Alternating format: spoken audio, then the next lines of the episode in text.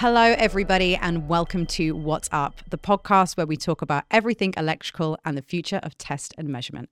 My name is Darcy, and I'm here to delve deep into some of the biggest topics in our industry. Today's guest is Niclas Wetterstrand, who has over 20 years' experience within the industry. He specializes in relay protection, circuit breaker, and primary testing. Today, we are talking all about digital twin and the future of smart solutions. So let's find out what's up with Niclas Wetterstrand.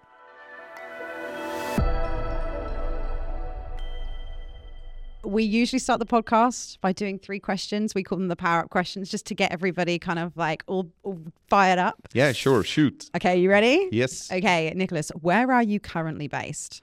Oh, that's a difficult question. I'm working from home. what oh, about you? where's your home? yeah. No, I'm based in in uh, Danderyd in Sweden, so one of our factories. That's my location. But like you said, we work mo- mainly from home nowadays. I guess. Um, and what was the last article you contributed to? Uh, we made an article in tech, transformer technology, which might seem a bit, little bit, little bit odd for protection. I was going to say, yeah. But but they had an issue in April 2000, yeah, 20, 2022, uh, where they focused on new technologies and new solutions. So they asked us actually, can oh, wow. you do an do an article about that? Because they have obviously read about it and heard about it. That is very interesting and futuristic topic. Yeah, that's wicked. Um, and what was the last conference Digital Twin was presented at? We presented it in March this year uh, in uh, Texas A&M Relay Conference here in uh, Dallas, where we're actually oh, yeah. filming this. We're in Dallas at the moment, ladies mm-hmm. and gentlemen. So just a little bit of information for you. Mm-hmm. So let's dive straight into it. Are you ready? I'm ready. Okay, let's great. Go. So when it comes to the term digital twin, it has really come into its own in the power industry over the past few years. So can you just explain to us what actually is it? Yeah, sure, I, I can do that. It's uh, simply said, it's a digital copy of a physical asset, okay.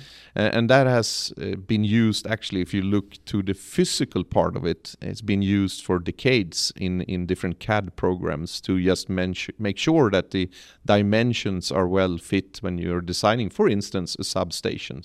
So the relay, if you do everything well has the perfect size or similar size when you get the sure. drawings out as it has uh, in real life, which makes the the, the uh, drawings accurate. You don't have to redo them. Uh, but the other part I see is the functional uh, copy of, okay. of the, the the real asset, and that's obviously used for simulation. So it behaves accurately, uh, exactly like the real device would do, which uh, uh, makes possibilities to perform activities virtually. Absolutely. It sounds like the testing capability for that could be, you know, pretty endless.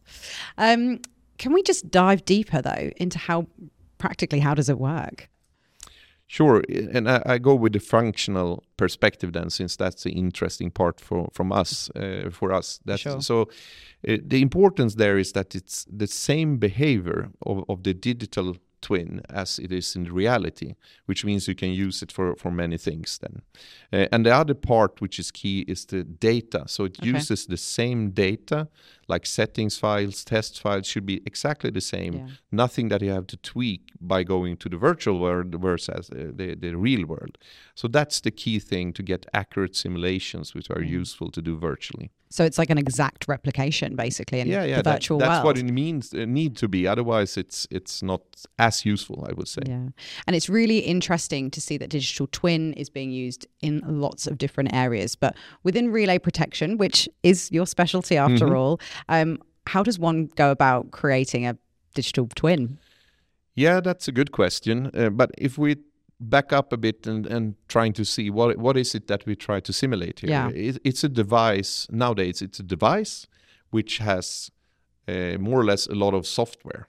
Okay. And some hardware. It's a hmm. computer mm. more or less with some interfaces where where, yeah. where the, the software on board is is the key thing to get the right behaviors. So by using the, the same code, same software in the real device as the digital twin, you ensure to get the same behavior in the end. So what you need to do then is, of course, to add what's missing from the uh, hardware side into the virtual world, and that's of course the connections. You have some analog inputs and and so on, digital inputs. You need to to virtually make that design to to work with the software. Uh, and then the other and last part I would say is the interaction. How do we communicate from our digital twin to other digital twins? So within the industry, people usually have a very kind of established routine of maintenance and testing. So what would the benefit be of adding a digital twin over just doing, you know, regular testing methodologies?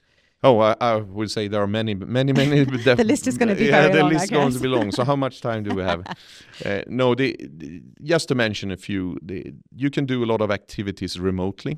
You don't need to have the physical assets. Right. Uh, you can work many in parallel with the same object. Since it's virtual, you can virtually copy it with Oh, the yeah. same settings and then use it uh, in multiple locations or for multiple uh, persons. Uh, one thing is that when this testing normally is done is is um, one part at least is in commissioning in and that phase of a project when when uh, commissioning a substation is very stressful because getting the the substation up online to start generating revenue that's when it's really crucial Yeah. so that's the time when the manager starts coming in looking over your shoulder are you done Yeah. yet? Is it finished yet? yeah, exactly. So so that's a critical part, and that's of course very stressful if something goes wrong in that Yeah. time. So so to have tested that prior to you enter that time and know that functionally functionally it's going to work. Yeah. it's a huge benefit. Uh, other things is like you have experts uh, which may not be able to be uh, at site when these uh, things happen they probably work in in in, uh, in the factory somewhere and uh, supporting many different activities. Uh, they can be suddenly be available because now you can set up the same environment as you have Yeah. locally in the commissioning. You can do it virtually, and, and a question can easily be be supported. So if you look to activities point of view, you can see in training, you can see in factor acceptance test, uh, remote support, uh, or other things like uh, if you have a physical distance which is huge between substations, uh, you you might do tests uh, virtually, and, and it's very easy to change settings in different relays or start the tests. Uh, whereas in reality, you have to travel a few miles or be two persons that, that work with it. It just brings it all together and makes it all kind of like economical Yeah. and much quicker, I guess. Exactly. And and the last thing, which would be a little bit like Superman thing, is the super test set. That sounds I mean, very intriguing. Yeah.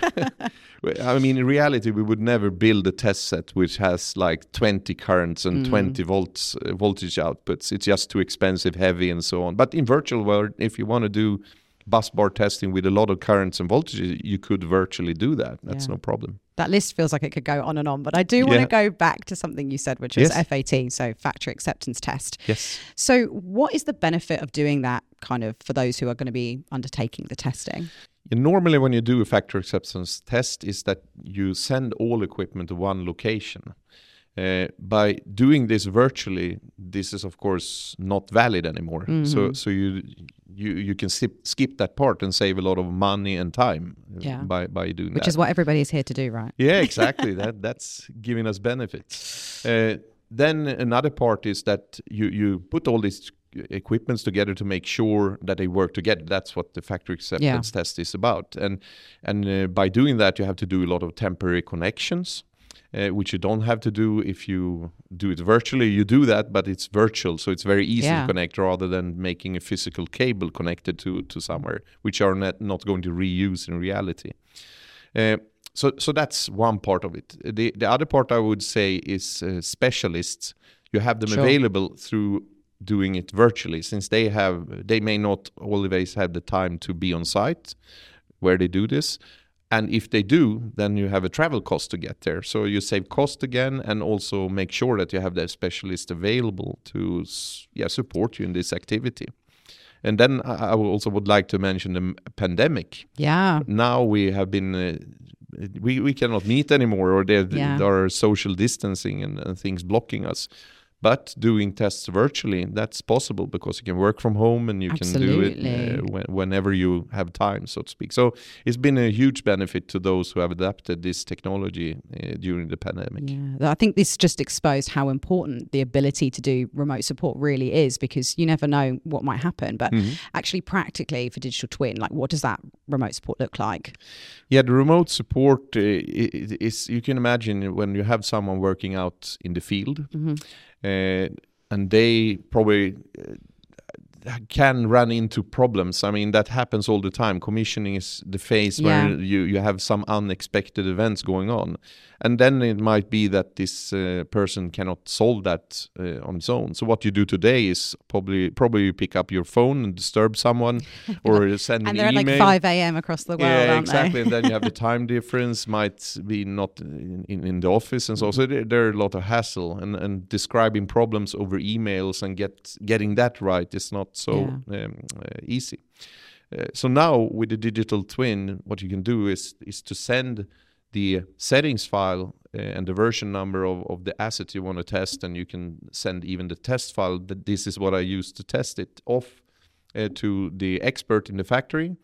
Uh, and then you can go sleep if the, there was a time and let difference them issue get on with solving the problem. and then they go solve the problem for you. No, the, the in in the daytime of the expert, then he can just uh, upload the files, making sure the the environment is accurate, testing, and see okay, see the same problem appearing, and and then Yeah. do the changes, tweaks that's needed, retest again with the new changes, and send back the files to the to the one in the the field, and then he know or she know that the, the solution going to work since that's tested digital in the digital twin. So it's a, a lot of savings there i would say. I feel like the benefits of this could literally go on and on. We could write like a whole list about this, but if you uh-huh. combined it with virtual relay testing, like what Mm-hmm. what would that look like, and like what would uh, the overall benefit of that be? yeah if i if i describe how that's done in a way Yeah. then then uh, i would say that you you do the same thing actually as you do in the reality okay, yeah. and, and that's the the whole point with it so so you don't do different things virtually as you do in the real life so you use our software uh, both for the relays and and the relay test set you prepare the test and the settings file uh, you, now the only thing is that you don't have any real currents and voltages to deal with Sure. so now you have a different output and at this current stage uh, this is decided to be comtrade which is a standardized format Okay. describing voltages and current. Uh, you have to decide then in in the software uh, make the virtual connection so so you see which voltage is going where and so on. But that's rather easy, just to click away. Uh, then you can do the tests, and and these kind of tests, since it's through Comtrade, is called open loop tests. Okay. So it's not a fully functional relay test as maybe relay tester is, is used to, but still has a lot of validity, and you can do a lot of do, uh, different tests to check that the timing is right through the disturbance recorder, which is built into the relay. Uh, and of course, if if you find something which is not exactly correct, which you always do, Which, if you don't do, then you know you're doing something wrong. There's always got to be a Yeah, mistake exactly. somewhere to know you're doing it right. Uh, then of course you can do the adjustments to make sure it's correct and then retest the file make sure everything's properly and when you you are done you kind of update use the updated files in reality and then then everything should work smoothly if the hardware works right This is quite a recent technology. You know, it's kind of we're just on the horizon of what the possibilities could be. So, Mm. um, are you aware of any resources or anything you can share with our watchers and listeners that might help them, you know, learn a bit more?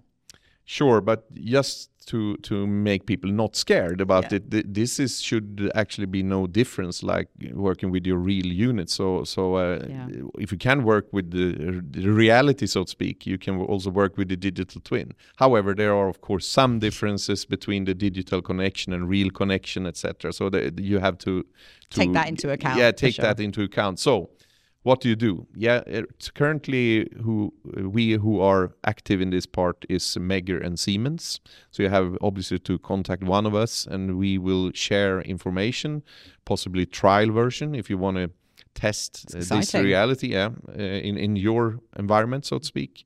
Uh, but otherwise, we have written articles, we have papers, so uh, much of those things are on our website. So you, you can go there to find more information. I would say. And for our last question, um, I'm going to dig a bit deeper into your brain, Niclas, and I want to talk about what the future would hold for smart solutions in this arena. Yeah, yeah, that's uh, a very interesting question. Yeah, that's why we could, asked who it. could predict? We need that crystal ball, like you said, in the middle. right. Yeah, yeah. Uh, no, d- d- we go step back to what we have. We have the Comtrade format as we talked about, and that's giving us very good start, I would say. It's a pioneering start, but how do we go from there? Uh, and and that would be feedback loop uh, to do closed loop testing. Uh, so some kind of communication, standardized communication to uh, be able to do the test like you do the relay test today, uh, without going into the disturbance recorder and trying to figure out what's going on. Uh, then you get the re- responses directly to your test equipment and can see how much time it took before it tripped. So it will be more, I should say, smooth for Yeah. the general tester if we go that way. And to be able to do that, I think uh, the, the, the standardization has to happen. And, and actually, IEC has already recognized this, and they have a working group uh, which are focused in, on digital twins. And we we are in contact with them already to make sure that they they take care of, of our situation with this. So so it's it, as as one um, work uh, case work, work case. Uh, so so they can really see if if they taking that into account in the standard. Yeah. So the communication is is really key. I think uh, another thing is is probably what is a digital twin.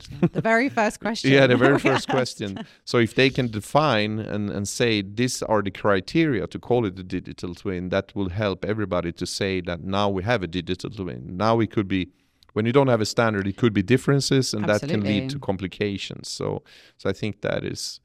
But once you have uh, this interface and and the uh, the, the description what is it is or what it should be I, I think more vendors will come into the arena and, and do their version of digital twins which makes it possible to build that digital twin community and that is where we get the real value of, of having the digital twin system because now you can simulate not only a smaller part of a system now you can simulate whole the, the whole one. system in in, uh, in a more accurate way than you can do today. Yeah. So that's where I'm thinking the future is Oh, moving. wow. So we hope Yeah. We we can see the future. oh goodness. Well, if it turns out like that, that would be absolutely amazing. yeah, that's Um, crazy. uh, the future, yeah, the future does look incredible for digital twin, and I really appreciate you taking the time to come and talk to us today. So I hope you have enjoyed it as much as we have. Absolutely. Thank you so Uh, much, no, Thank you for coming. Thank you for watching and listening, and have a great day.